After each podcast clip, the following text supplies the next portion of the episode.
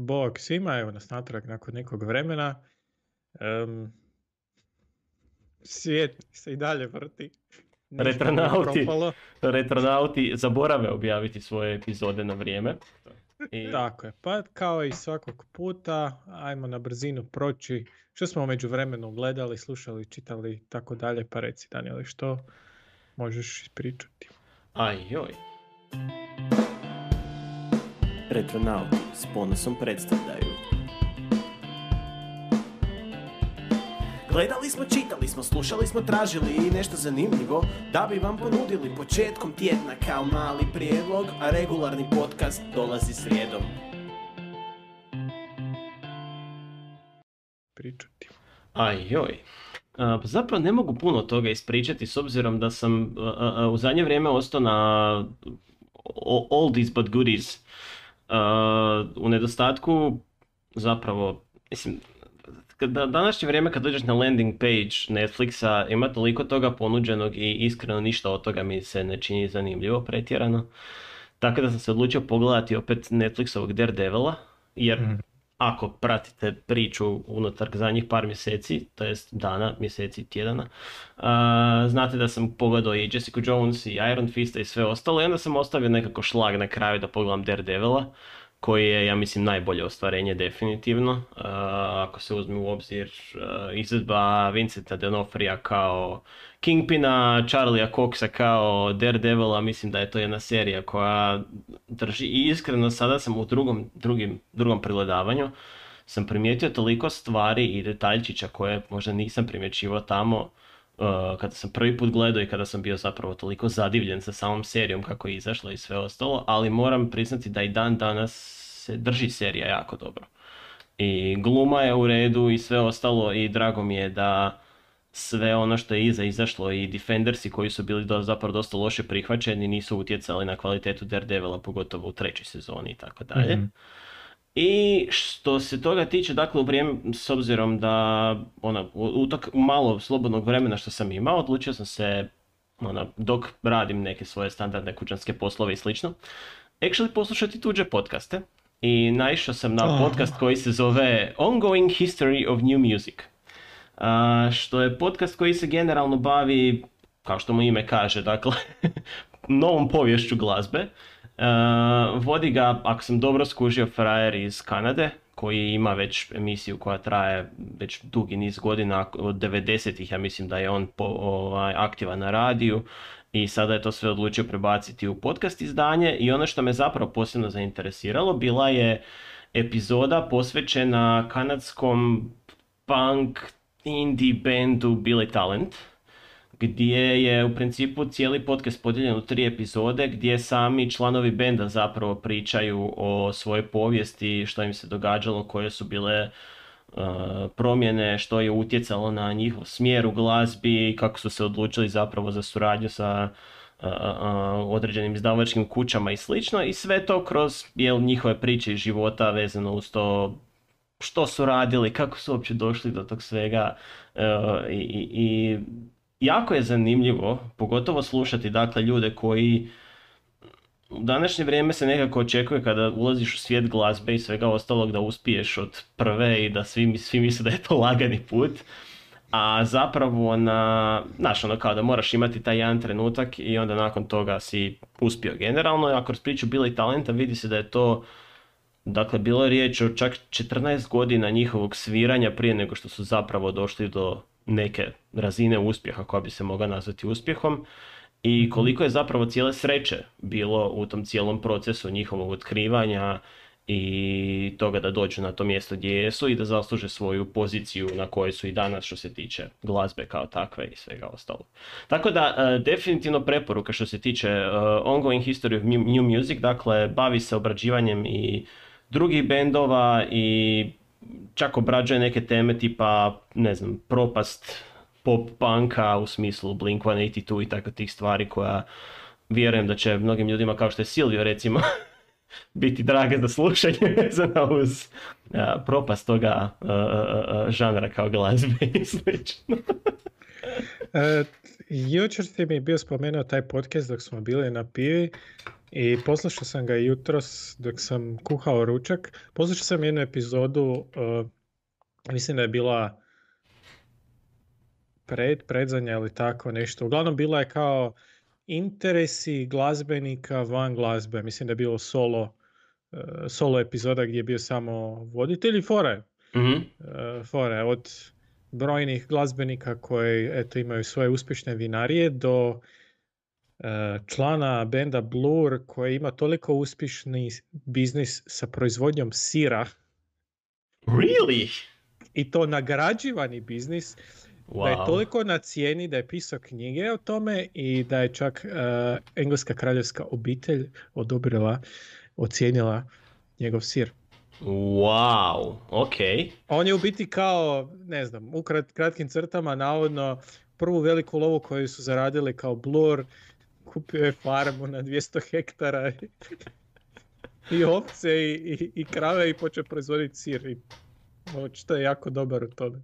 A, vidiš, to ti je ono, kao, neki se bave glazbom jer im je to uh, uh, uh, glavna pokretna sila u životu, a nekima je očito pokretna sila sir, pa onda razumijem ga, ja obožavam sir, tako da... Pa ne, mislim, jel, jel bila riječ o Bruceu Dickinsonu i njegovim raznim Da, to kako je... raznim interesima. Kako je uspio dobiti dozvolu za ove velike komercijalne mlažnjake, pa o Maynardu, kako ima tu svoju uspješnu mena- vinariju, jel Maynard Keenan Mhm. iz, iz Tula, svašta je bilo o tome kako a, članovi ACDC-a vole aute, mhm, tome kako je Kurt Cobain skupljao medicinsku opremu, mhm. Čudno, ali dobro.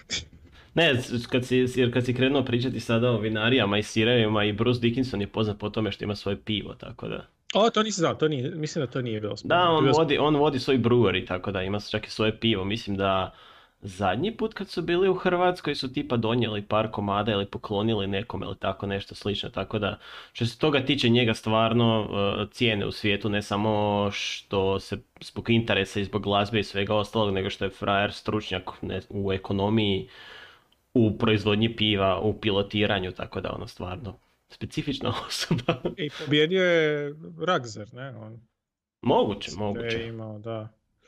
Tako da, Znači, svidio ti se podcast, to je, to je dobra stvar. svakako. je, stvarno mi se svidio. Svidio mi se. Um, Šta si ti gledao, slušao, čitao? Pa, gledao, pogledao sam dvije Netflix, ok, tri Netflix stvari, dvije originalne Netflix stvari i jedan film koji je dosta star. Um, pogledao sam netom izašlu seriju Jupiter's Legacy i ovo je valjda antipreporuka ili polupreporuka, ne znam kako bih to nazvao. E, radi se o adaptaciji stripa Marka Millara, a Mark Millar je poznati stripovski autor koji je dosta e, koji se dosta proslavio na kasnijim X-Men stvarima. Mhm. Um, a- ali ima recimo prethodne njegove adaptacije su bile recimo Kick-Ass koji meni nikad nije legao, da znam da ima ljudi koji vole Kick-Ass, meni onak. Wanted recimo, fora strip, fora film, iako znam da je dosta ljudi popljuvalo film, meni Wanted bio ok. Ne, meni je, meni je bio ok iskreno kao film, ali što sam htio reći, uh, Millar je svoju karijeru donekle u ovome, u Marvelu počeo sa onim Ultimate X-menima, koji stvarno jesu bili kritizirani zbog razno raznih stvari, uh, Mhm. jer ono ne znam, on je, on je prvi uveo ove blage uh, incestuozne odnose između Scarlet Witcha i Quicksilvera i take neke stvari. On je tako da taj. onak, on je, on je bio taj, dakle to se Aj, čak aj. od ne znam prve, druge epizode, ne, dru- prve, druge bro- broja stripa tog Ultimate X-mena se vidi taj neki čudan odnos između njih dvoje, onaki pogotovo kasnije. Tako da, da, zbog toga je on bio dosta kritiziran u tom smislu, ali je bio jedan od ljudi koji je zaslužan za Civil War arc, recimo u Marvelu. Mhm. Uh, originalni strip arc, dakle ne ovo što je vezano za film, jer riječ je, iako je slična premisa, ali totalno drugačije zapravo se odigra cijela situacija i zato je dobio dosta pohvala, za- tako da ovaj...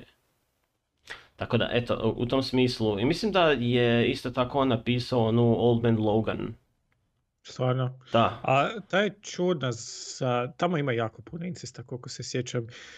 A u Old Man Loganu da, čisto s cijelom Hulk obitelji. Sa. Hulko, Hulk, Hulk, di- Hulk redneck djecom, onak, stvarno je. Al, al do duše recimo meni je uh, Old Man Logan mi je bio jako zabavan za čitanje iz razloga što ono, uvedete u taj neki distopijski svijet koji, i koji je u konačnici inspirirao Logan film koji je izašao To je kasnije. fenomenalno. Do, do neke mjere ga je inspirirao, dakle nisu išli skroz do kraja jer to bi bilo onako urnebesno. Mhm. jer u konačnici Old Man Logan u sebi inkorporira i jako, odnosno velik broj drugih likova iz Marvel franšize na koje je tada još, ko je bio u pitanju, 20th Century Fox nije imao prava pa onda nisu mogli ubaciti, iako tu imaš i slijepog Hokaja i takve neke stvari što je onak fantastično. Slijepi Hokaj koji vozi uh, Spider-Man mobil, odlična stvar kojeg lovi iz nekog razloga onak ih lovi usred pustinje T-Rex i takve stvari. Tak, onak, urnebesno za pročitati u svakom slučaju i da. A, no, da se vratimo na Jupiter's Legacy. A Jupiter's Legacy je uh, adaptacija njegovog ranijeg stripa, mislim da je bio među ranijima, koji je zapravo, a ne znam, svojevrsna dekonstrukcija e, žanra superheroja, superherojskih obitelji. Samo nisam čitao stripa, ne mogu reći, ali je nekako amaterski pristupio toj dekonstrukciji. U suštini, e, Jupiter's Legacy se bavi e, dvije generacije superheroja Mhm. u svijetu gdje su superheroji i, i ljudi sa moćima na obje strane zakona česta pojava. I najpoznatija, najstarija obitelj superheroja su upravo glavni e, likovi Mhm. e, čija imena su toliko generična da nisam zapamtio. Osim ovog glavnog Itopijana. U biti, em, svi nose jako lošu šminku jer izgledaju, moraju izgledati starije nego što jesu. Jer znači, ta starija generacija superheroja e, ima, imala je, još uvijek ima neku vrstu svoje verzije Justice League Mhm. i em, dobili su moći prije 90 godina i iz nekog neobjašnjenog razloga tek su sad odlučili imati djecu koja su eto u 20. ranijim 20. godinama i moraju preuzeti biznis valjda Da, od te da, stare da, da. generacije.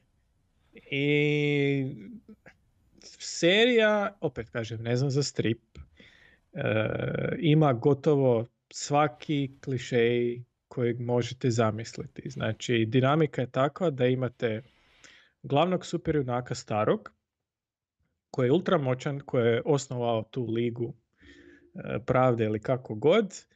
E, I on se nikako ne može povezati sa svojim djecom.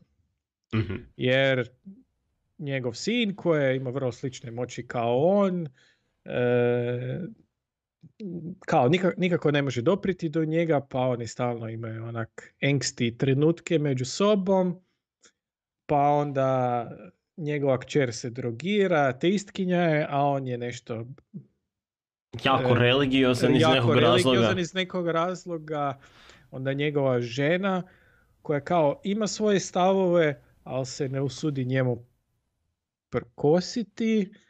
I onda imamo brata njegovog, starijeg, ali njegov brat je u njegovoj sjeni, zato jer nema valjda toliko bombastične moći. I iz aviona se vidi da nešto sprema, da je, da je Nešto zlo.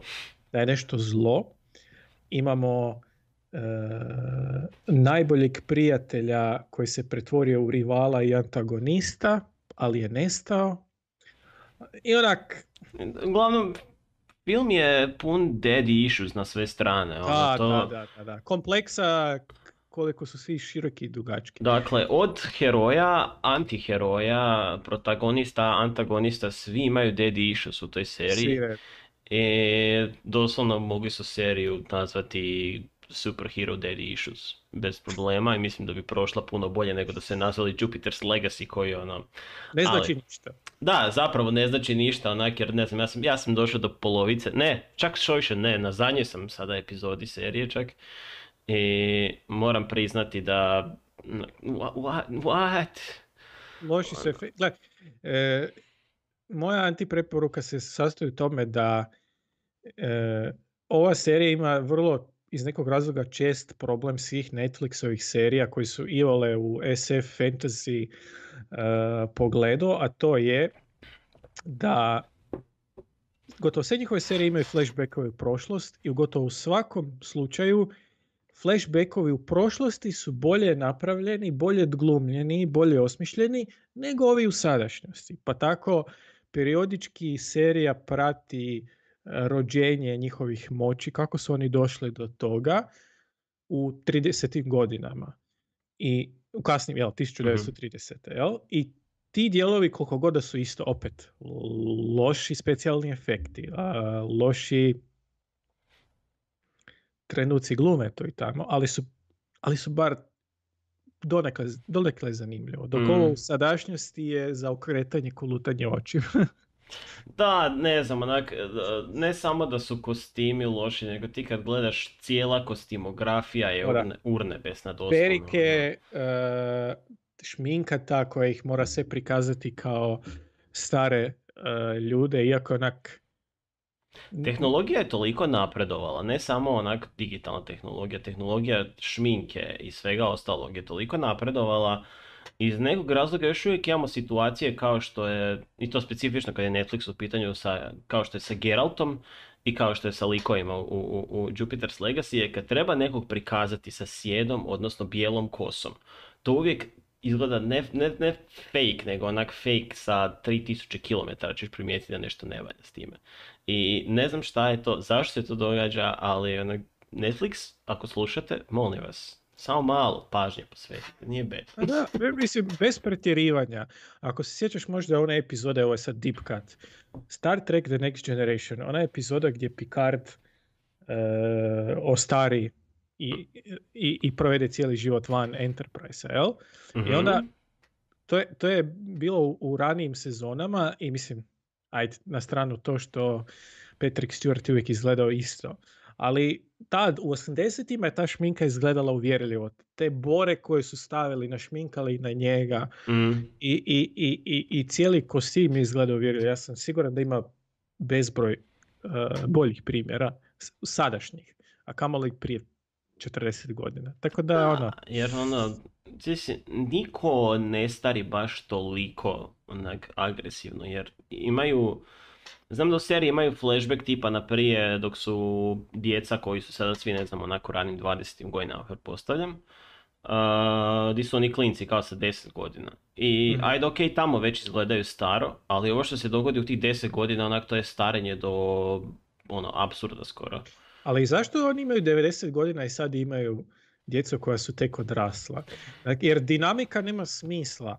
Ovi, ov- oni bi mogli biti toj djeci pradjedovi i prabake. A, Doslovce. Ako sam dobro skužio, u stripu čak i ima smisla, uh, iz- makar za neke od njih, makar za ovu glavnu obitelj, jer u stripu Utopian sa onom svojom prvom ženom Jane bude skroz do 60-ih ili 70-ih i onda tek u principu dobiju, i onda se tek u principu on vjenča sa ovom Lady Liberty i tek onda dobiju djecu, tako da donekle ima smisla zašto su toliko čekali, jer kao sa Jane nije mogao dobiti djecu i tu se oni raspadnu i onda kao tek kasnije sa ovom dobije. Tako da iz nekog razloga u stripu ima smisla zašto se toliko čekalo i zašto je toliko trebalo. Ovdje nema jednostavno. Ovdje je ono, apsurdna situacija. Mogli su i bez te šminke, mislim. E, ovi glumci ispod šminke izgledaju, ajmo reći, kao uščovani sredovječni ljudi. da, Ono, u ranim 40. godinama. I, I taman bi imali djecu koja je u ranim 20. Nije, nije van nekakve realnosti.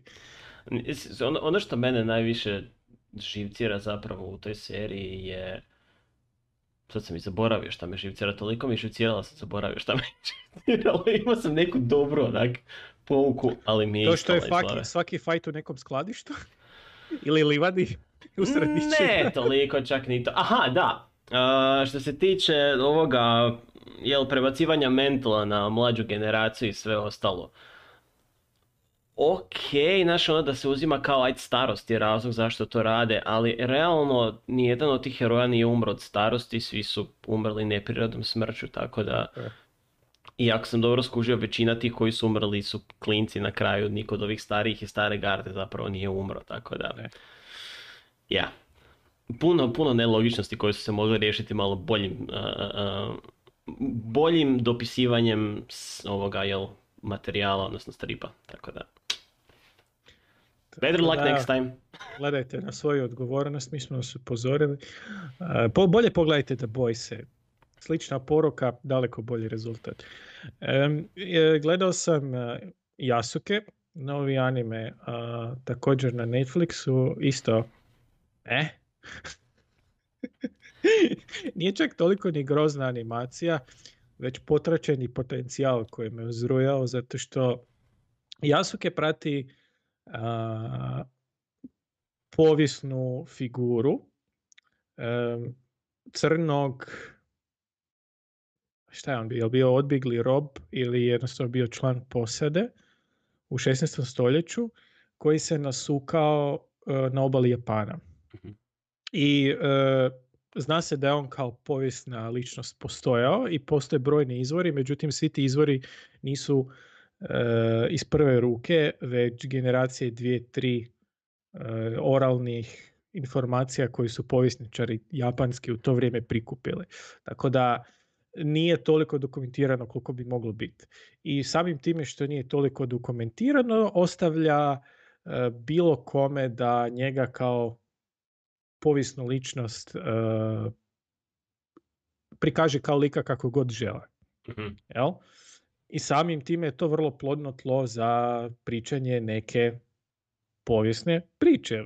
Znači imamo e, afroamerikanca ili afrikanca, ne sjećam se stvarno šta je on bio, e, koji je iz druge kulture, ali koji se uspio prilagoditi japanskoj kulturi i čak obaviti neku vrstu e, rasta društvenog sa ovih najnižeg staleža donekle se uzdigao iznad ovih običnih em, ratara i tako dalje. E sad, sve bi to bilo super da Netflix onda nije uzeo jel, njega kao povijesnu figuru, s- dodao magiju, što ajde, ok, mogu probaviti magiju, Dode- dodao je meka robote, e, dodao je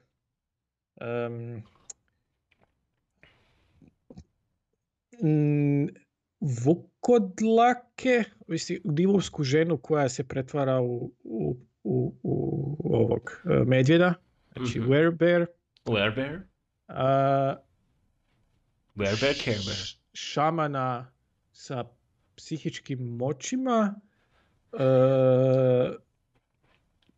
odbjeglog negativca iz Naruta, valjda vatikanskog svećenika mutanta, Of course. E, I znači, tolika je šizofrenija od, od, od motiva, likova, ideja u tom jadnom animeu koje onako urušava se pod, pod tim naporom, pod tim teretom svega toga. A mogli su ispričati jednu vrlo jednostavnu priču koja bi funkcionirala. Samo Tako sa da- malo magije i svega ostalog je bilo bi sasvim ok, nego onak ubacivanja toliko različitih elemenata. Ne, ma- magija mi kao takva ne smeta, ja to pozdravljam. Pogotovo što, e, mislim, hrpa priča u samoj povijesti japanskoj, pogotovo u to doba je prožeta folklorom, a folklor ima hrpu jel, misticizma, narodne predaje, tako da ne smeta me uopće to, da pače, to bi bilo sasvim ok. Ali, i onda još Oda Nabunaga i sve to je onak, uh, uspori Too much. odlu, odluči se za jednu stvar. Tako da ono, ne bi baš preporučio, ali ovaj, soundtrack je dobar. Mhm. Tako da, što da kažem. E, I da, još sam jednu seriju htio spomenuti, ne znam da si možda gledao, Shadow and Bone. Nisam pogledao Shadow and Bone iz nekog razloga što zvoni mi kao da sam čitao nešto iz tog serijala. Ja sam pokušao čitati prvu knjigu i grozna je. Mislim, ne mogu se sjetiti sada iskreno jesam li čitao ili nisam. Znam da sam nešto slično čitao, ali sad sam već zaboravio iskreno. Um, sa Shadow and Bone postoji prve tri knjige koje su onak čisti, čisti, najstereotipniji mogući YA, Mhm. od kojeg mi se bljuje valjda. A e, nakon toga je autorica nastavila serijal, e, odmakla se od te trilogije, još uvijek prati, prati u biti bandu. Ono, ne znam, jesi, ak se, ak se sjećaš. Mislim da i ipak serije. nisam čitao, tako da... I ovaj, uglavnom, poanta je ta da napravili su adaptaciju Netflixu uh, Shadow and Bone uh, od autorice Leigh Bardugo i to je trilogija jel, Young Adult romana koja je vrlo inspirirana carskom Rusijom mhm, um, gdje koristi jel, dosta terminologije i, i, i elemenata koji su uh, prisutni u tome i mislim da je rezultat čak dosta dobar. mhm. Um, sama autorica je priznala uh, nakon što je nastavila serijal da baš nije bila najiskusnija dok je pisala prvu trilogiju i da nije ni očekivala da će se toliko probiti. I postoji dosta onako, velik razmak između te njene prve trilogije i ostatak pod navodnicima odraslih knjiga koji su zaista na dobrom glasu. mhm. Tako da bi mogao čak i u budućnosti pročitati ovoga Crooked Kingdom i, i, i, i, i ostale knjige. Ne, ne planiram se vratiti prvoj trilogiji jer je onak, stvarno mi se riga Twilight u carskoj Rusiji. Ali serija, serija kao serija, ja mislim da je uspjela zahvaljujući dosta pametnim casting odlukama koje su napravili. Ben Barnes je sjajan glumac. Mhm. Uh, ovi mladi glumci koji su našli za, za, za, za bandu koju sam spomenuo su također odlični. Svijet kojeg su izgradili nisu šparali na specijalnim efektima, zaista dobro izgleda. Jedini negativan element je taj što, baš kao i u originalnoj knjizi, glavni lik, protagonistica je i sve što se događa oko nje je najdosadniji element. Aha. Svi ostali oko nje, B, C radnja su vrijedni gledanja, sve oko nje je malo kolutanje očima, ali dobro. A gle, nije li tako sa skoro svime u Netflixu, ono, u zadnje vrijeme, mislim, neću reći sa svime, ali jako puno stvari koje izađe iz Netflixa na kraju imaš te dijelove, jel, sporedne likove i njihove priče koje ispanu puno zanimljivije nego ova glavna priča. Da, Čak, čak i da gledaš Stranger Things klince, onak i sve ostalo, ono, naj, najbolji su na kraju ovi side story koji se događaju da, među da, vremenu. da, da. Tako da, Tako da, i neću puno još dalje zavlačit. Pročit, o, to jest ponovno sam pogledao Apt Pupil jer ga nisam gledao 100 godina. Iako je jel, danas film malo okaljan time da ga je e, notorni napasnik e, Brian Fuller snimao. mhm. Ne Brian Fuller, bože, e, kak se Brian zove? Singer.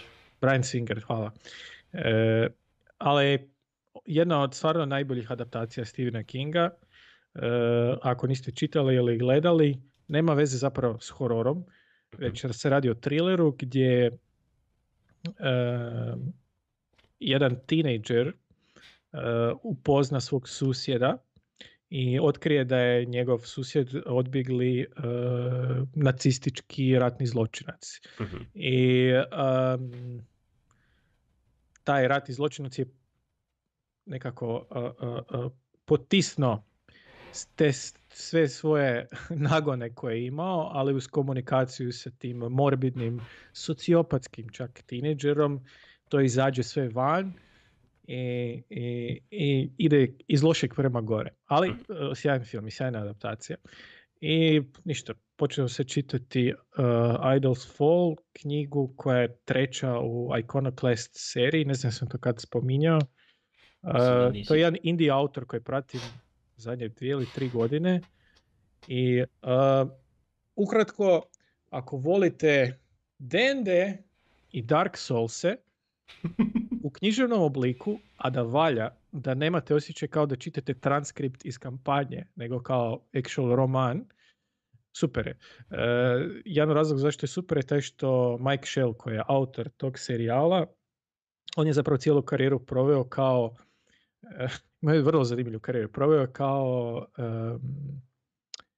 autor e, ovih out of the box kampanja Mhm. Za Pathfinder i kao terapeut mentalni Aha. psihoterapeut.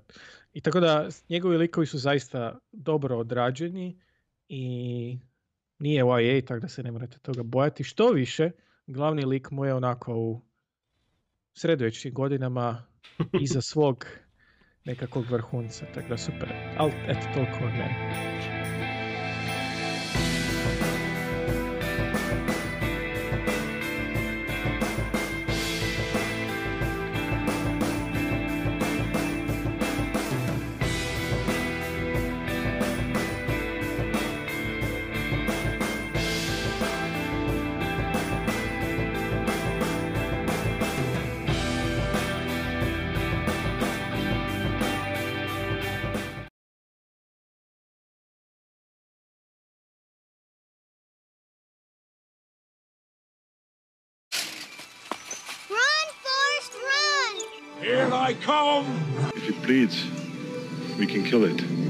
And I will strike down upon thee with great vengeance and furious anger.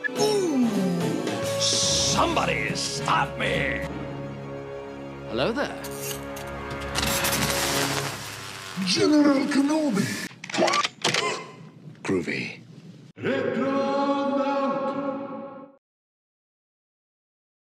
I sada prelazimo na našu glavnu temu zapravo. Uh, na ovaj film je donekle posjetio Silvio sada nedavno, uh, jer je rekao da mu je to jedan od najboljih uh, uh, uh, kako si ono rekao, good feel filmova, ono za pogledati kada se osjećaš loše. Uh, riječ je o filmu u kojem glumi Jack Black. I sada Jack Black je jedan od onih glumaca o kojima se može jako puno raspravljati. S jedne strane, jako je karizmatičan, jako je talentiran, ali mu je karijera obilježena sa hrpom jako loših filmova. I par dragulja koje, među kojima je i ovaj o kojem ćemo danas pričati. Uh, za sve koji znaju za Jack Blacka ili možda ne znate s obzirom da ima ljudi koji još uvijek toga nisu svjesni, ali Jack Black je jednako tako dio benda koji se naziva Tenacious D, koji je u principu comedy rock metal band u tom nekom smislu. Uh, čak smatram da je jedan od boljih filmova u kojima je glumio upravo Tenacious The Peak of Destiny, koji je valjda ono vrhunsko dostignuće nečega što bi se nazvalo glazbenim filmom, a da, nije, da ne prelazi granicu mjuzikla. I isto tako i ovaj film o kojem ćemo danas pričati je isto tako glazbeni film, a da ne prelazi granicu mjuzikla, iako je bio skoro mjuzikl, ali na svu sreću su odustali od te ideje. A, riječ je o, a, kako je kod nas film preveden, a, š- rock and roll škola ili School of Rock na engleskom, a, koji je izašao 2003. godine, dakle prije skoro 18 godina, što je zapravo onak kad gledaš onak totalno ludilo, jer još dan danas se sjećam kad sam ga prvi put gledao. I mislim da je i meni i tebi to jedan od dražih filmova za pogledati. trenutno. Apsolutno. Na stranu to što je stalno bio na TV-u, uvijek bi ga pogledao. E, jer onako, to je jedan primjer filma gdje ne, ne, ne bi mu stvarno ništa promijenio, ni tada ni sad. Ima dosta filmova koji su mi bili dragi iz tog perioda koje dok danas gledam e, ili primjećujem lošu glumu ili su predugački pa neke scene nisu potrebne.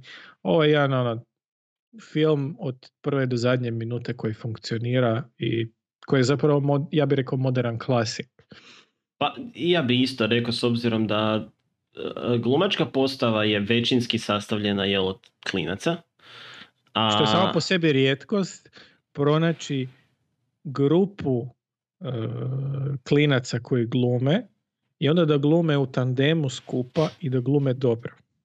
I da ne zaboravimo to i da još osim toga actually znaju svirati svoje instrumente koje bi trebali znati svirati u filmu, što je ono, ve- već samo po sebi, ono, da nećemo sada ulaziti, onako, ući ćemo u tome kasnije kako su neki od tih klinaca završili, što je to bilo ovaj, a, a, kritično, pogotovo zbog samog filma i svega ostalog, ali a, želim reći da stvarno što se tiče filma je jedno jako ugodno iskustvo i jedno urnebesna priča o, o jednom man childu i ostvarivanju snova dosta kasnije u životu.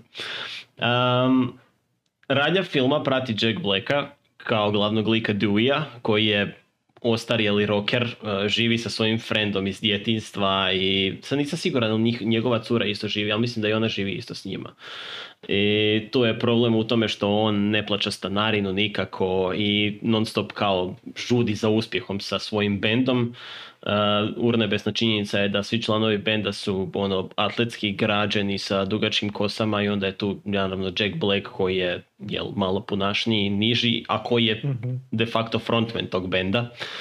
I oni njega u principu izbace iz benda i on, s obzirom da mora platiti stanarinu svom cimeru, odluči to napravi tako da efektivno njemu ukrade posao jer njegov cimer radi kao učitelj na zamjeni i njega zovu u neku privatnu školu, javi se Dewey i ode tamo u principu kao, uh, kao cimer i on uvidi situaciju i, pril- i, i, kako može iskoristiti priliku da te klince koji su talentirani iskoristi za svoj uspjeh u konačnici i da napravi sebi zapravo novi bend i ne samo bend nego i popratnu ekipu, rodije, inženjere i sve ostalo.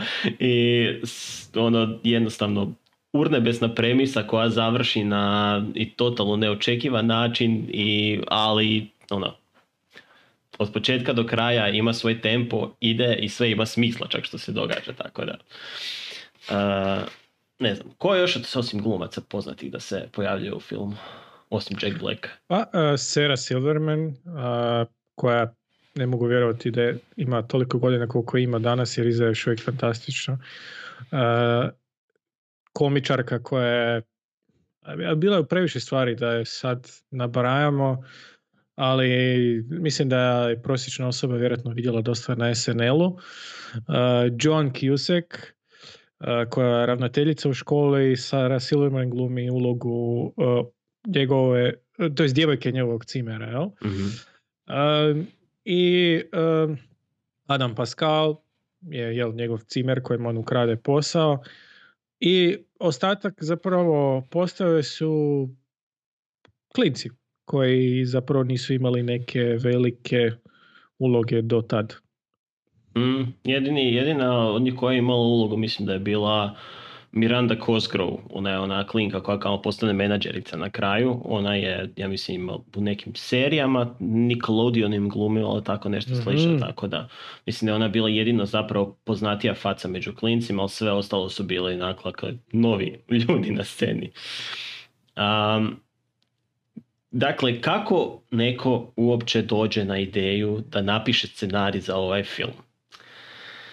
Navodno je preduvjet, kako je to rekao Mike White, scenarist ovog filma, da se do vas u stan do, doseli sam Jack Black. I da morate trpiti njegove, njegove e, e, e, razno razne avanture i epizode tijekom zajedničkog života u istoj zgradi.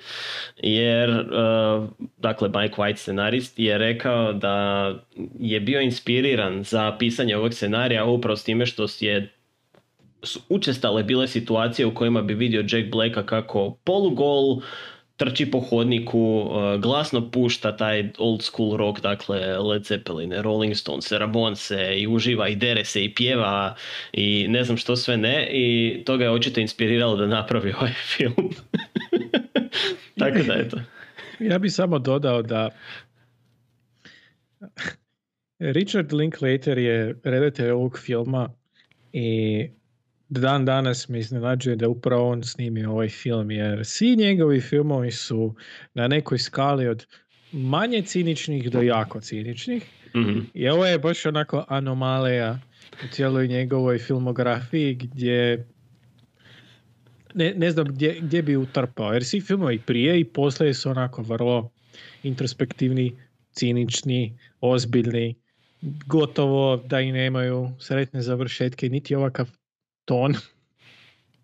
I, I onda se nađe jedan ovakav film koji ono, ne, ne da pogodi notu do kraja, nego ono...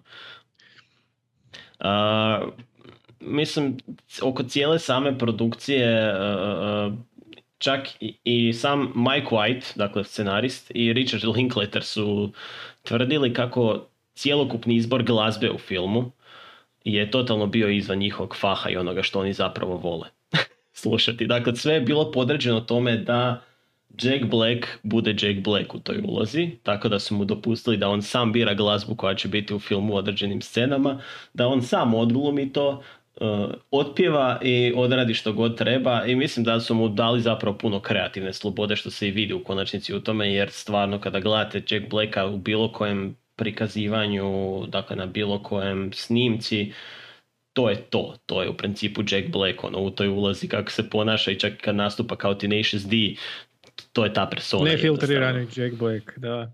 Dobro, doduše vjerojatno je morao malo ovaj, smanjiti svoj uh, ne laskavi jezik što se tiče PG ratinga, ali osim toga je to to.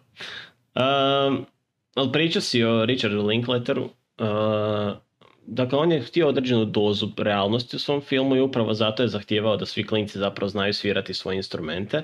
I to je onda super upravo u tome što ne samo da, su sta, da je produkcijski tim stao na tome da je pronašao za ove malo glavnije uloge ljud, klince koji znaju svirati, čak su osigurali u tome da doslovno svi uh, klinci koji su bili u postavi, svi su znali pjevati, makar do neke mjere. Neki su bili već dosta profesionalni, neki su malo onak bili.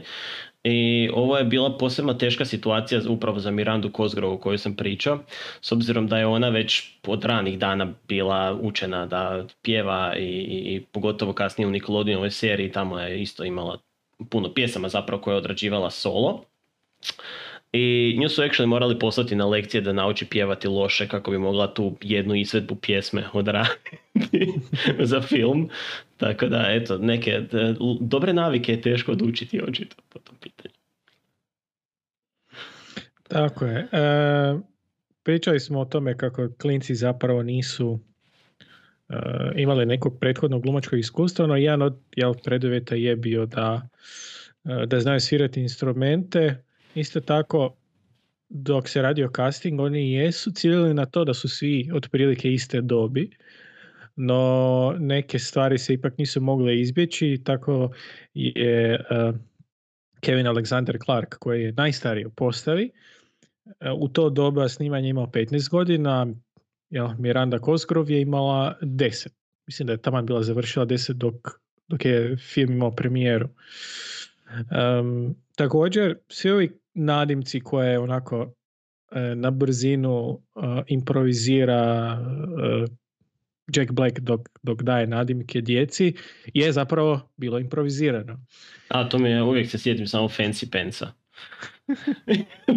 to je urnebes, urnebesno. onako. Urnebes. Sure you do fancy pants. Tako da, spominjao si to da je film umalo završio kao musical i taj zapravo detalj je potvrđen na jednom intervju na, na DVD jel, behind the scenes scenama. Redatelj to otkriva i uh, redatelj je ipak odlučio protiv toga. Opet, ne mogu zamisliti Richarda Linklatera kako radi musical bilo kakve vrste. Zamisli onak da ide do te Stvarno. razine. Stvarno ne mogu, onak, opet, pogledajte molim vas njegovu filmografiju. Da li, zar vam to djeluje kao netko ko bi snimio ovaj film ili općenito bilo koji musical.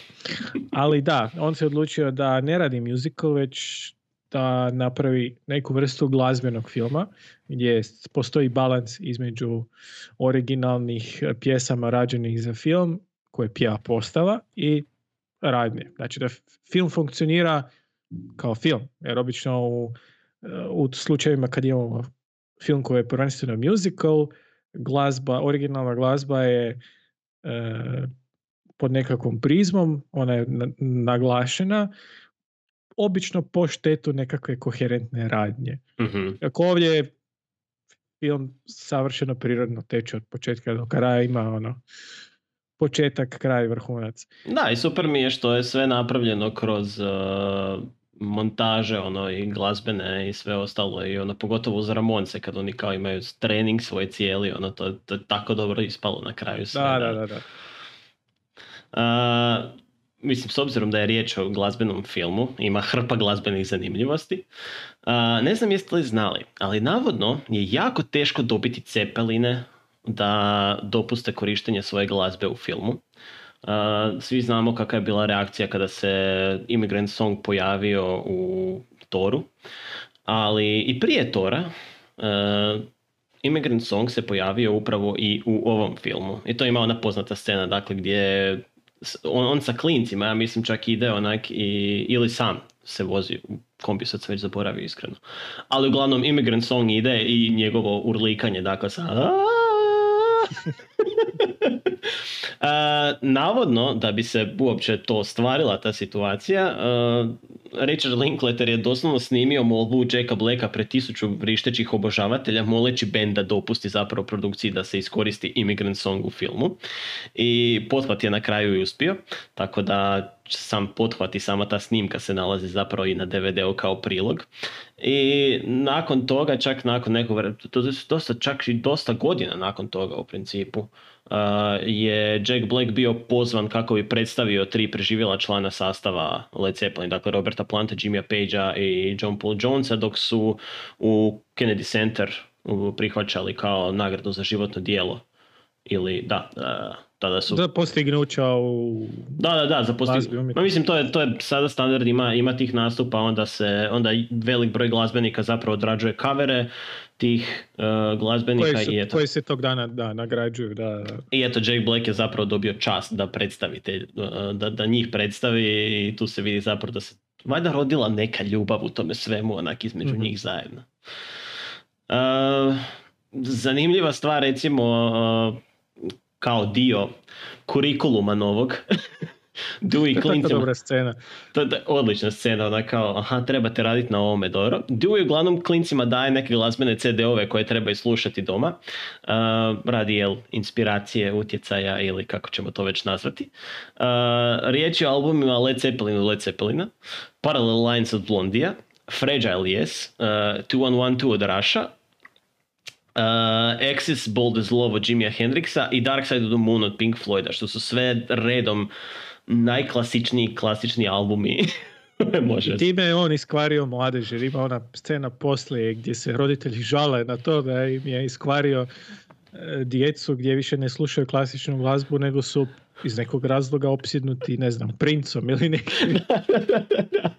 što je zapravo super stvar, onak kad vidiš klince, klince koji ono krenu iz uh, standardnih uniformi u koje moraju nositi u školi da počnu nositi majice od Ramonsa ili Green Day ili nečega već onaki kao bore se protiv The Man. Uh, jedna, dakle, ta scena gdje Jack Black zapravo saznaje da klinci znaju svirati je za vrijeme probe benda, dakle gdje klinci zapravo sviraju klasične instrumente, dakle klasičnu gitaru, uh, kontrabas i takve sve neke stvari i klinci za to vrijeme sviraju Rodrigov Concerto de Aranjuez, pretpostavljam da se tako čita. I, i ovaj, i- i- to, to mi je uvijek ostala super scena, onak gdje on dođe i ono, skauta talent i skauta ko nije talent u svakom slučaju, tako da ovaj, Tako je. Dosta se radilo na tome da, da sve vezano za taj glazbenički život bude e, autentično, pa tako e, plakati, veliki plakati u Deweyoj sobi su oblijepljeni bendovima kao što su Sex Pistols, The Who, čak i njuraški rock band Evil Jake i e, za koje eto, vjerojatno niko nije čuo prije filma.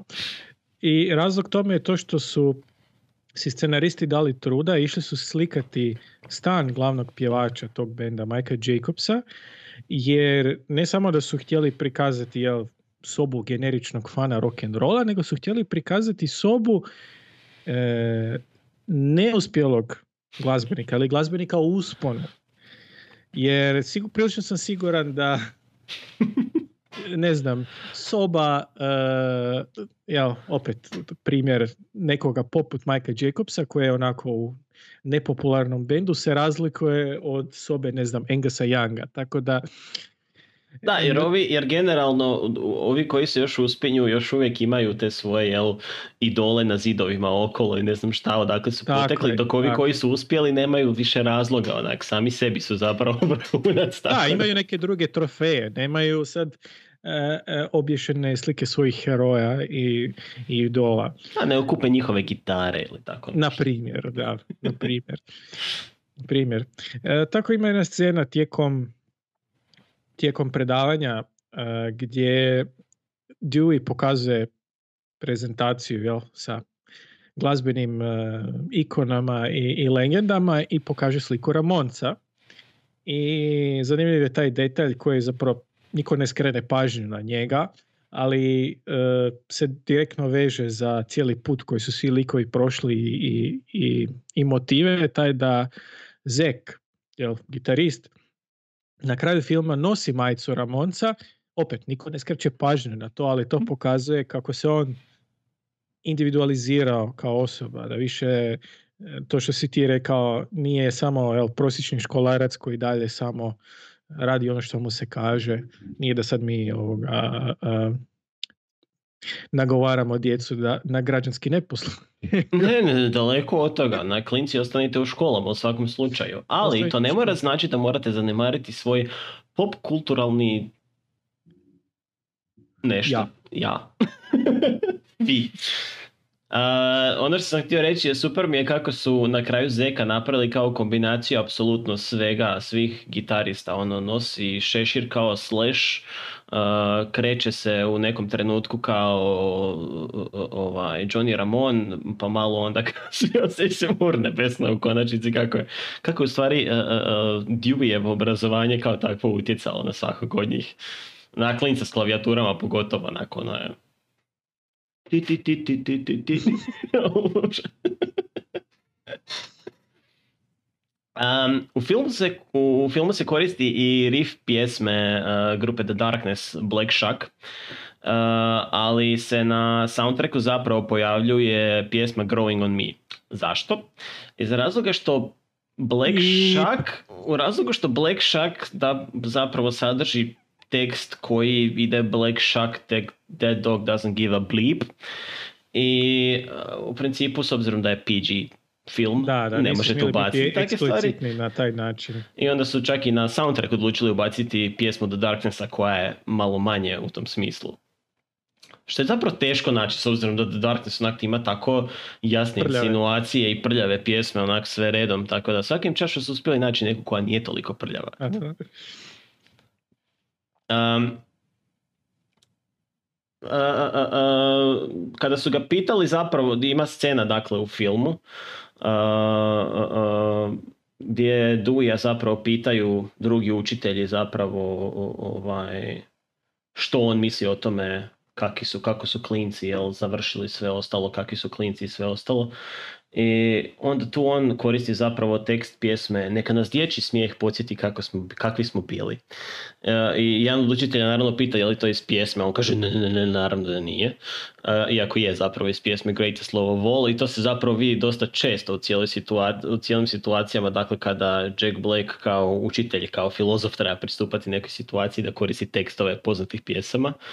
A, mislim da uvijek će mi ostati urnebesna scena kad on sa ravnateljicom sjede na kavu i ona njemu kaže da najviše voli klasičnu glazbu, a on to prihvati kao aha, Enja i te stvari. Definitivno jedna od najboljih scena ikad. O da, o da. E, ima puno referenci u filmu, e, od jako suptilnih do manje suptilnih. Jedna vrlo nesuptilna referencija je da e, Nedov stari band se zove Megadeth, što je jel, e, skoro pa Megadeth. vrlo očito. E, ali ima i detalja koji su jel, baš onako interni vezano za za live nastupanje, za nekakve interne stvari. Tako da tijekom scene koja prati zapravo bitku bendova imamo četiri Marshall steka, Mhm. četiri ogromna Marshall e, zvučnika, razglasa i oni su postavljeni iza jel, klinaca, iza benda na pozornici I tri od ta četiri su moderni modeli koji se mogu kupiti, to jest mogli su se tada kupiti u vrijeme snimanja filma, ne znam da li se mogu danas. A, I jel, Mhm. može ih se iznajmiti za snimanje filma jer opet riječ je o ogromnim razglasima, nije nešto što, će, što bi čak i jedan bend imao za potrebe probe. To je razglas. Međutim, ovaj četvrti Marshall je zapravo vrlo stara e, Plexi, takozvana Plexi verzija koja je vrlo teška, viš- vrlo je teško pronaći, vrlo je rijetka, više se ne proizvodi i nije baš realno da bi se netko samo tako rastao s time. Sumnjam da bi netko takav čak i e, iznajmio. Tako što jer to je zapravo sad više kolekcionarski komad opreme nego nekakav praktični komad opreme koji bi se koristio za tu svrhu za koju je proizveden. Da, da, da, to definitivno. Ovaj, to su sada, kogod da ima Plexija, stavi ga u, na policu u svom studiju i on tamo stoji, onaki koristi Tako samo za posebne prilike, tako. Tako je, tako je. E, ali eto, sad, iako je jel, film, ajmo reći obiteljska komedija, barem to je nekakav doseg što se e, tiče e, ekstrema, svejedno je bilo nekih scena za koje su bili potrebni i kaskaderi, pa tako ima scena dok e, Jack Black skoči na kraju, Mhm.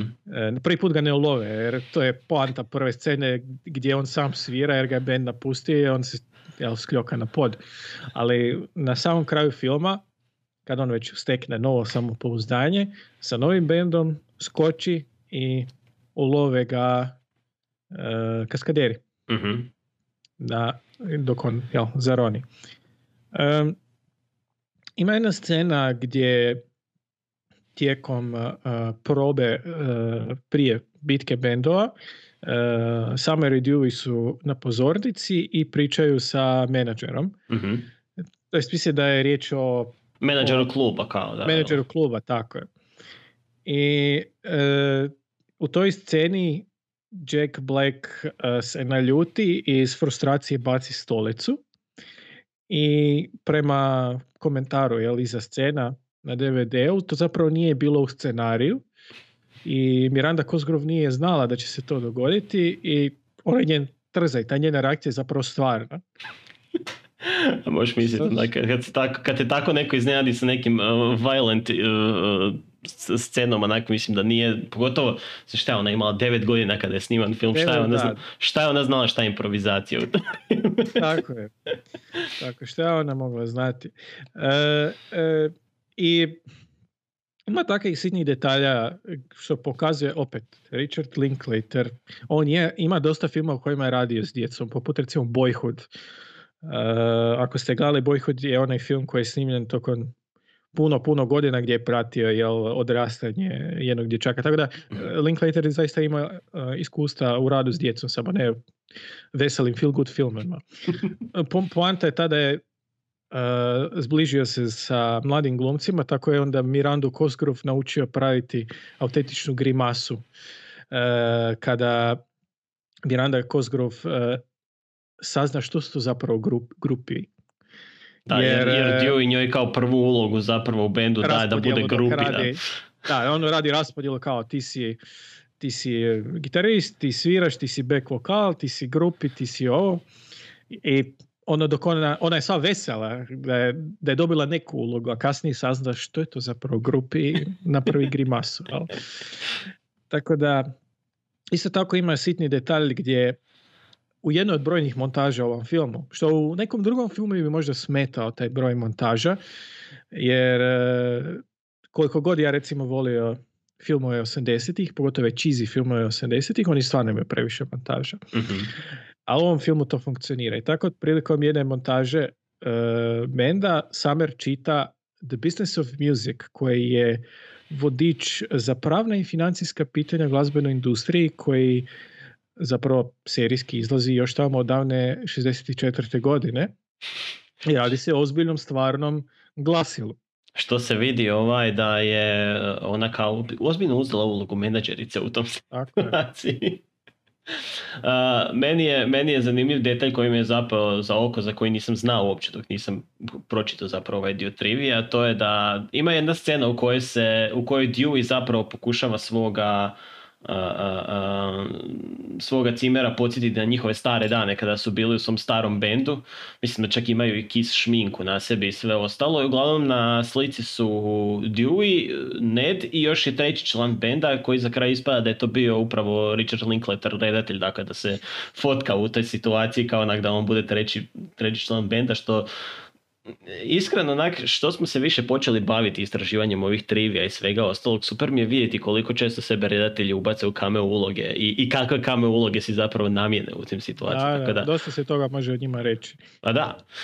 A, ne znam, među zanimljivostima je da kada prvi put počnu učiti Zekovu pjesmu, a, dakle kada se odluče zapravo da će a, pjevati originalnu pjesmu, da neće pjevati neku Deweyjevu pjesmu, da, Jack Black uleti onako u jednom dijelu kao u, sa, sa nekim solom koji on zapravo sa ono ti, ti, ti, ti, ti, ti, ti, ti.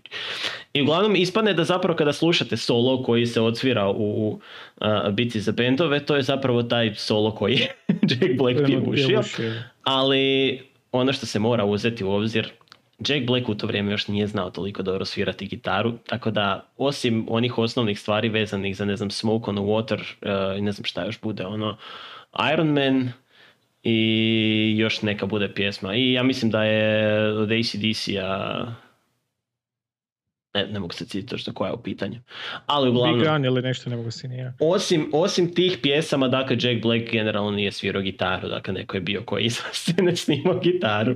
Tek je kasnije zapravo naučio. Dan, danas je onak ok svirač gitare. Pa, e, u bendu je uvijek bio Kyle taj bio koji je bio glavna jel, snaga da. na gitari. a Jack Black je bio vokalist, tako da... e, tako da ovdje u ovoj situaciji, bez obzira što se čini kao da on svira solo, ali zapravo ne svira, nažalost, solo. U scenariju je, u izvornom scenariju, jel, Dewey je zapravo trebao pregaziti učiteljicu prije nego što je došla u školu, kako bi je spriječio da predaje u razredu sred tjedna, no nakon toga su ipak odlučili promijeniti tu scenu u tome da ona padne pod tušem, jer ovako bi Dewey zapravo ispao još više zao nego što je E, ispod. e, to bi se već uklopilo u Linklaterovu opus. Više, bolje.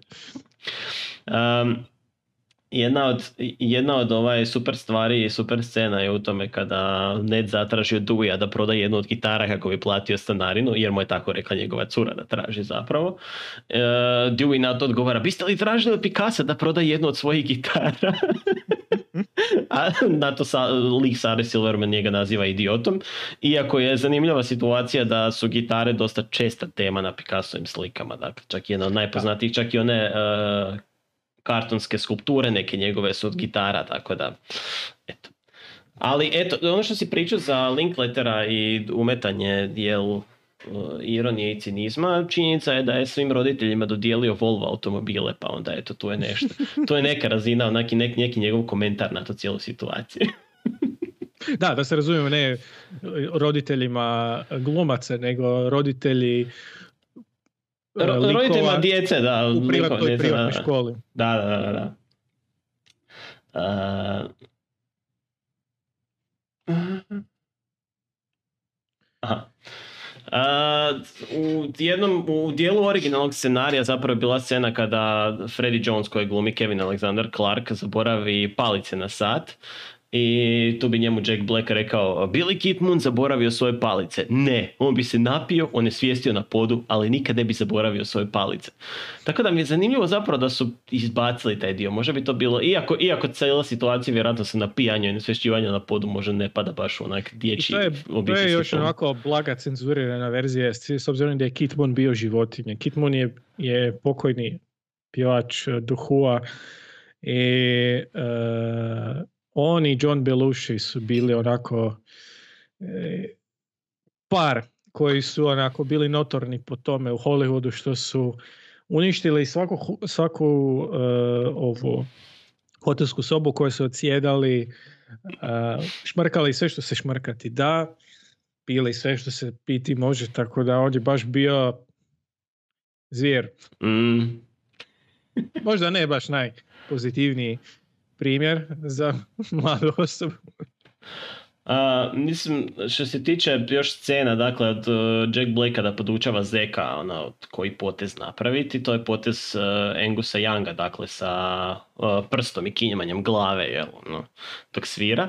Uh, zanimljiva stvar da Blake kasnije, dakle, kada se izrađuju kostimi, jer on, on dobije kostim sa kratkim hlačicama i onda u principu on cijelo vrijeme na sceni glumi Angusa Younga sa svojim plesom i sa svime ostalim. A to je njegov najveći uzor u svemu. Ima, ima puno e, detalja koji su se promijenili, e, poput detalja za koje sam za koje mi je drago da nisu e, ostavili, a to je da Jack Black i John Cusack su se trebali zaljubiti nakon izlaska u bar, Mhm. e, što bi onako malo, em što bi bilo prebrzo, em što bi malo utjecalo na dinamiku samog filma, jer mislim da su napravili dobru stvar gdje e, nijedna podradnja u odnosu na ovu glavnu ne kosi se previše sa e, glavnom radnjom. Tako da njegov odnos sa John Cusack, njegov odnos sa starim bendom i sa Cimerom, ništa od toga zapravo ne smeta ovoj glavnoj radnji, a to je jel, nastupu te djece. Mhm. Tako da mislim da su napravili pametnu stvar. E, ima i sitnih detalja koji možda nisu toliko e, šokantni, ali, ali su fora detalji poput originalni scenarij.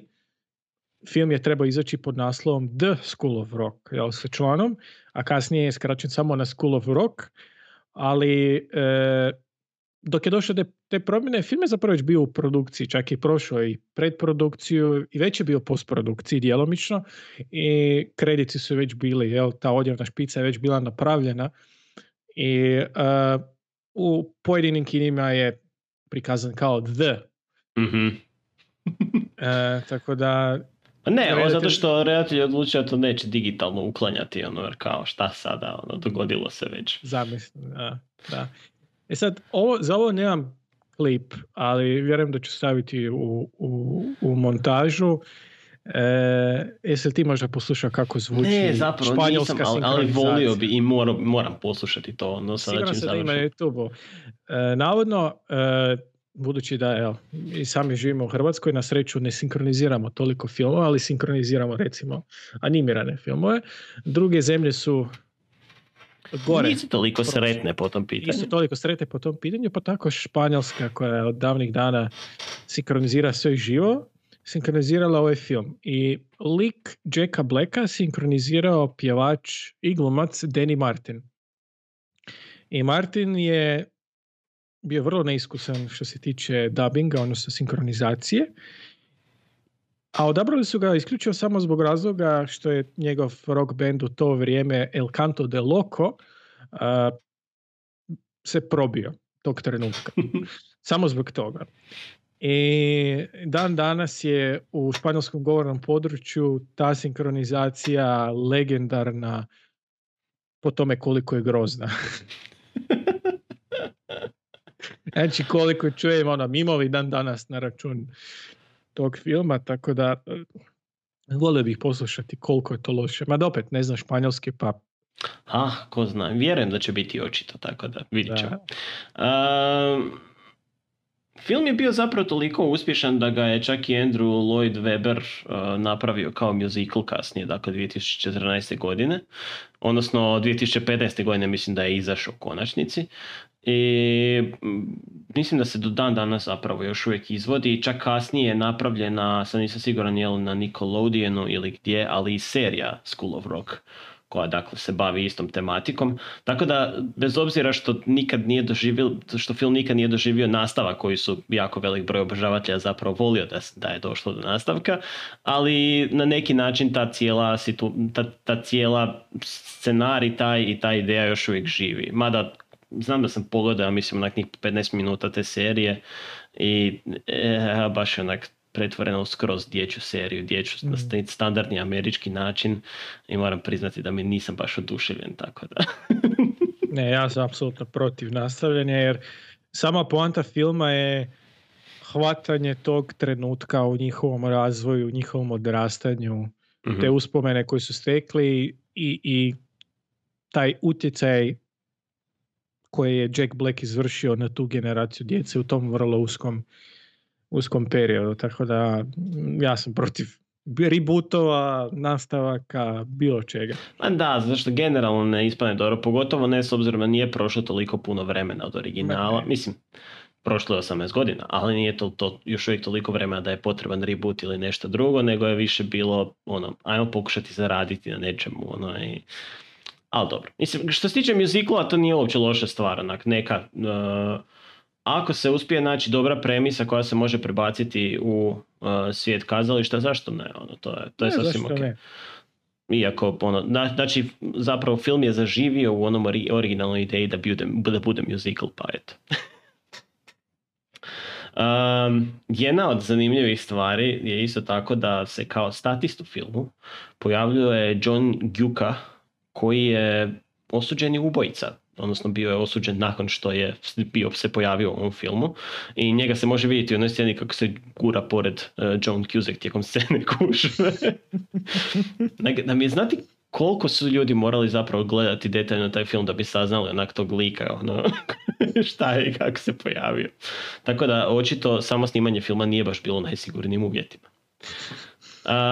I, i, zanimljiva stvar je da imamo odjavnu špicu dakle, gdje se vidi kako se zapravo unutar te privatne škole se ostvarila i glazbena škola i tu imamo Neda kao jednog od učitelja, dakle ovoga Deweynog Cimera koji učenike isto tako podučava sviranje i zapravo se skuži da nijedan od tih Nedovih učenika nije uspio odsvirati C akord koji je ne tražio od njih da odsviraju, pa eto. Ja mislim, ono, realno vjerojatno Jack Black u tom trenutku baš nije.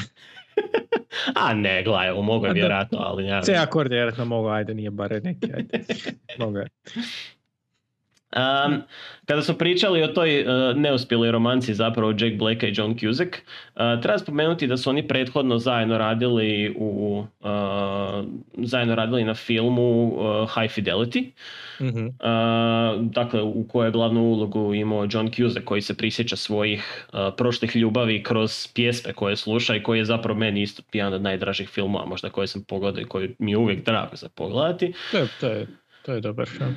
To je stvarno onak gledljiv film. Što je, najveć, što najbolja stvar, ja sam taj film pogledao tako, onak iz, iz random razloga, jer imao sam ga na nekom CD-u valjda i onak rekao, a idem pogledati, nemam šta pametnije raditi. Onak, i toliko mi se svidio film da mi do dana današnjeg ostaje jedan od dražih filmova, pogotovo zbog poveznice sa glazbom i sa svime ostalim. Jesi li gledao možda seriju?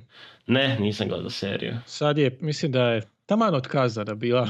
prošle A, godine. zašto se ne čudim? Rekao, u jednom članku sam je negdje vidio da se spominjala da se otkazuje i onak moja reakcija je bila aha, to je, to, to je imalo nastavak u obliku serije, zašto? ne znam, stvarno, onak, to, to je bila tako gotova priča da ono, stvarno nije bilo potrebno ništa ono, u tom smislu.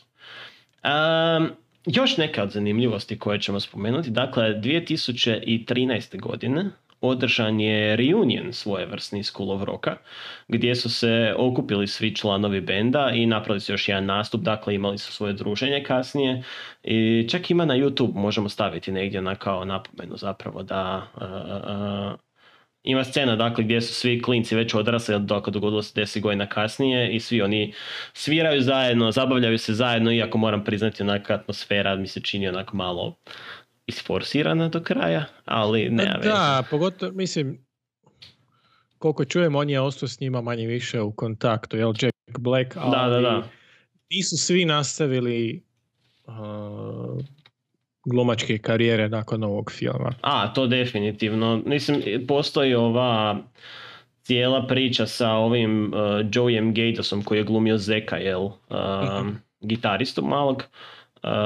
To je bilo nedavno, prije kojih pet ili šest godina valjda, da su njega uhvatili u krađi uh, gitare iz glazbenog šopa. Jer doslovno je frajer toliko propao, onak i zapao u drogu i sve ostalo da je došao i krenuo u, u mislim da je Gibson Les Paula nekog onak i došlo, doslovno uzeo ga s police kao svirao ga nešto i šeto doslovno s njim iz trgovine. Ima onak web kamera snimkanja kako izlazi van. Uh, slično. Znam da s ovim Fancy Pantsom je bilo isto tako problema iz razloga što nakon što je Mislim, onak, to, to su čudne situacije kada klinci već u, u ranoj dobi znaju da nešto možda ne odgovara vezano sa njihovim spolom i načinom kako oni sebe doživljavaju i sama činjenica kad se pojavio u ovom filmu doživio je ogromnu količinu bullyinga zbog glumljenja Fancy Pensa koji je kao stereotipično prikazan kao gay lik, dizajner, nešto.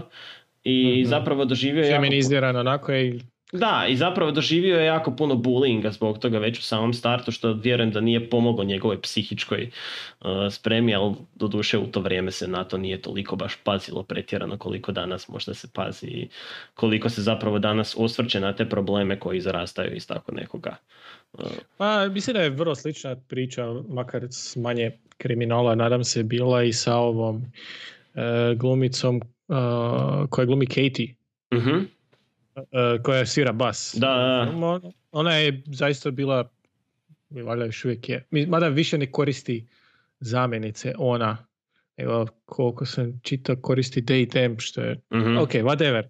Uglavnom, t- e, osoba koja je nekad glumila da, da, da, da. tom filmu je isto tako imala vrlo problematično djetinstvo i a, mislim da isto ne glumi. Tako da, nažalost, e, Ča- čak, mo- čak i jedna taka feel good zabava ne može biti da, bez, bez nekih bez, stvari. nega- da. bez nekakvih negativnih elemenata, da, šteta. Jer ono, bar koliko znam, e, što se same produkcije filma, niko nije jel, problematičan. Jack, Jack Black je radio sa svima i svima je samo riječi hvale s njim. Linklater je isto teški profesionalac. Tako da, Ma da, mislim činjenica je samo da Jack Black i dan danas još uvijek izdržava u toj industriji jako dobro. Imao je i nakon toga par odličnih uloga koje ne može se zaboraviti, pogotovo Tropic Thunder, mislim da mu je jedno od najboljih ostvarenja koje je napravio. I gle, ovaj Jumanji nema pravo biti toliko dobar koliko je dobar. koliko je istina, istina, znaš šta, ja, kad sam gledao taj prvi Jumanji, bilo mi onak, imao sam već početni onak bojazni u vezi toga kao svega jer idete raditi reboota nečega što je već bilo samo po sebi ok. I zapravo me iznenadio, iznenadilo me da je čak i drugi dio bio skoro jednako gledljiv kao i prvi Da. dio, bez obzira na sve i tu se mora pohvaliti Jack Blacka koji glumi toliko likova da zapravo bude urnebesno od, od toga svega i treba ga pohvaliti. Mislim, jel Jack Black je unazad zadnje dvije, tri godine postao kolega youtuber, tako da onak više poznat čak da, i po tom radu nego po nekom drugom radu. Veliki gamer koji odigra pune tri igre u svoje tri godine što ima kanal, ali nema veze, ono, bitno je da čovjek... Izvadi iz ormara Atari na dvije minute i to je to. I ima milion A gle, onak, on se samo pojavio na YouTube i već ima 5 milijuna subscribera, tako da o čem mi pričamo. Jack Black daj nam svoje subscribere, eto, točka. Da, tako je. Tako je. Ja mislim da je to to. Mislim, e, nama je nama je taj film vrlo drag. E, siguran sam da ćemo ga nastaviti gledati. Nije, nije jedan od onih, mislim da to nije jedan od onih filmova koje mogu onako poderati. E, U smislu da, znam da, još uvijek je dobar, ali previše sam ga puta gledao i, i, i, i nije mi više dobar. Meni je onako u, u tom nekom rangu feel good filmova, moj panteon feel good filmova je School of Rock, Clue iz 80-ih koja je onak fakat najdraža komedija ikad i film koji mi ne može dosaditi i ne znam, dalje bi morao razmisliti koji su još onak filmovi u tom panteonu koji mi nikada, ali apsolutno nikada neće dosaditi. A evo, ja sam, ja sam iskreno u zadnje vrijeme uh, zapeo s tim stvarima, onak, pogleda, pogledao sam recimo u zadnje vrijeme dosta filmova koje sam prije gledao i moram priznati da mi više ne pružaju možda tolike, toliki užitak, tako da drago mi je da mi School of Rock još uvijek se drži onak tu negdje, da Mhm. ga mogu i da ga želim pogledati kad god je na TV-u. Mislim da sam rekao onak da meni je Love Actually zapravo jedan od dražih filmova koji uvijek mogu pogledati bez obzira na to koliko je već ispucan što se tiče ponavljanja TV-u i svega ostalog. A mislim, i ista stvar i sa Home Alone. Znaš ga na pamet unatrag. Ali eto, ne svejedno, pogledaš ga svaki put jer, ono, tradicija. Tako. E, toliko od nas, dragi gledatelji. E, slušajte nas, gledajte nas. E, lajkajte, subscribeajte se. Ocijenite nas na iTunesima. S- na svuda smo, dakle na Spotify, na iTunesima, imamo Patreon svoje ako nas želite uh, uh, podržavati što se tiče našeg, uh, uh, naših ovih troškova održavanja jel, naše internet Da. prisutnosti. I to je to. Dajte, javite nam se s komentarima što bi htjeli slušati, gledati. Želite li da se zadržimo na starim filmovima? Želite li da možda krenemo u recenziju nečeg novog? Da. Nečeg tipa? Želite li više epizoda o glazbi i temama koji se ne vežu specifično samo za jednu temu? Javite se. Svakako. Mislim da moramo eventualno neki strip odraditi jer to bi bilo sasvim ok, ali ne veze. Mhm. Pozdrav! Pozdrav. Eh.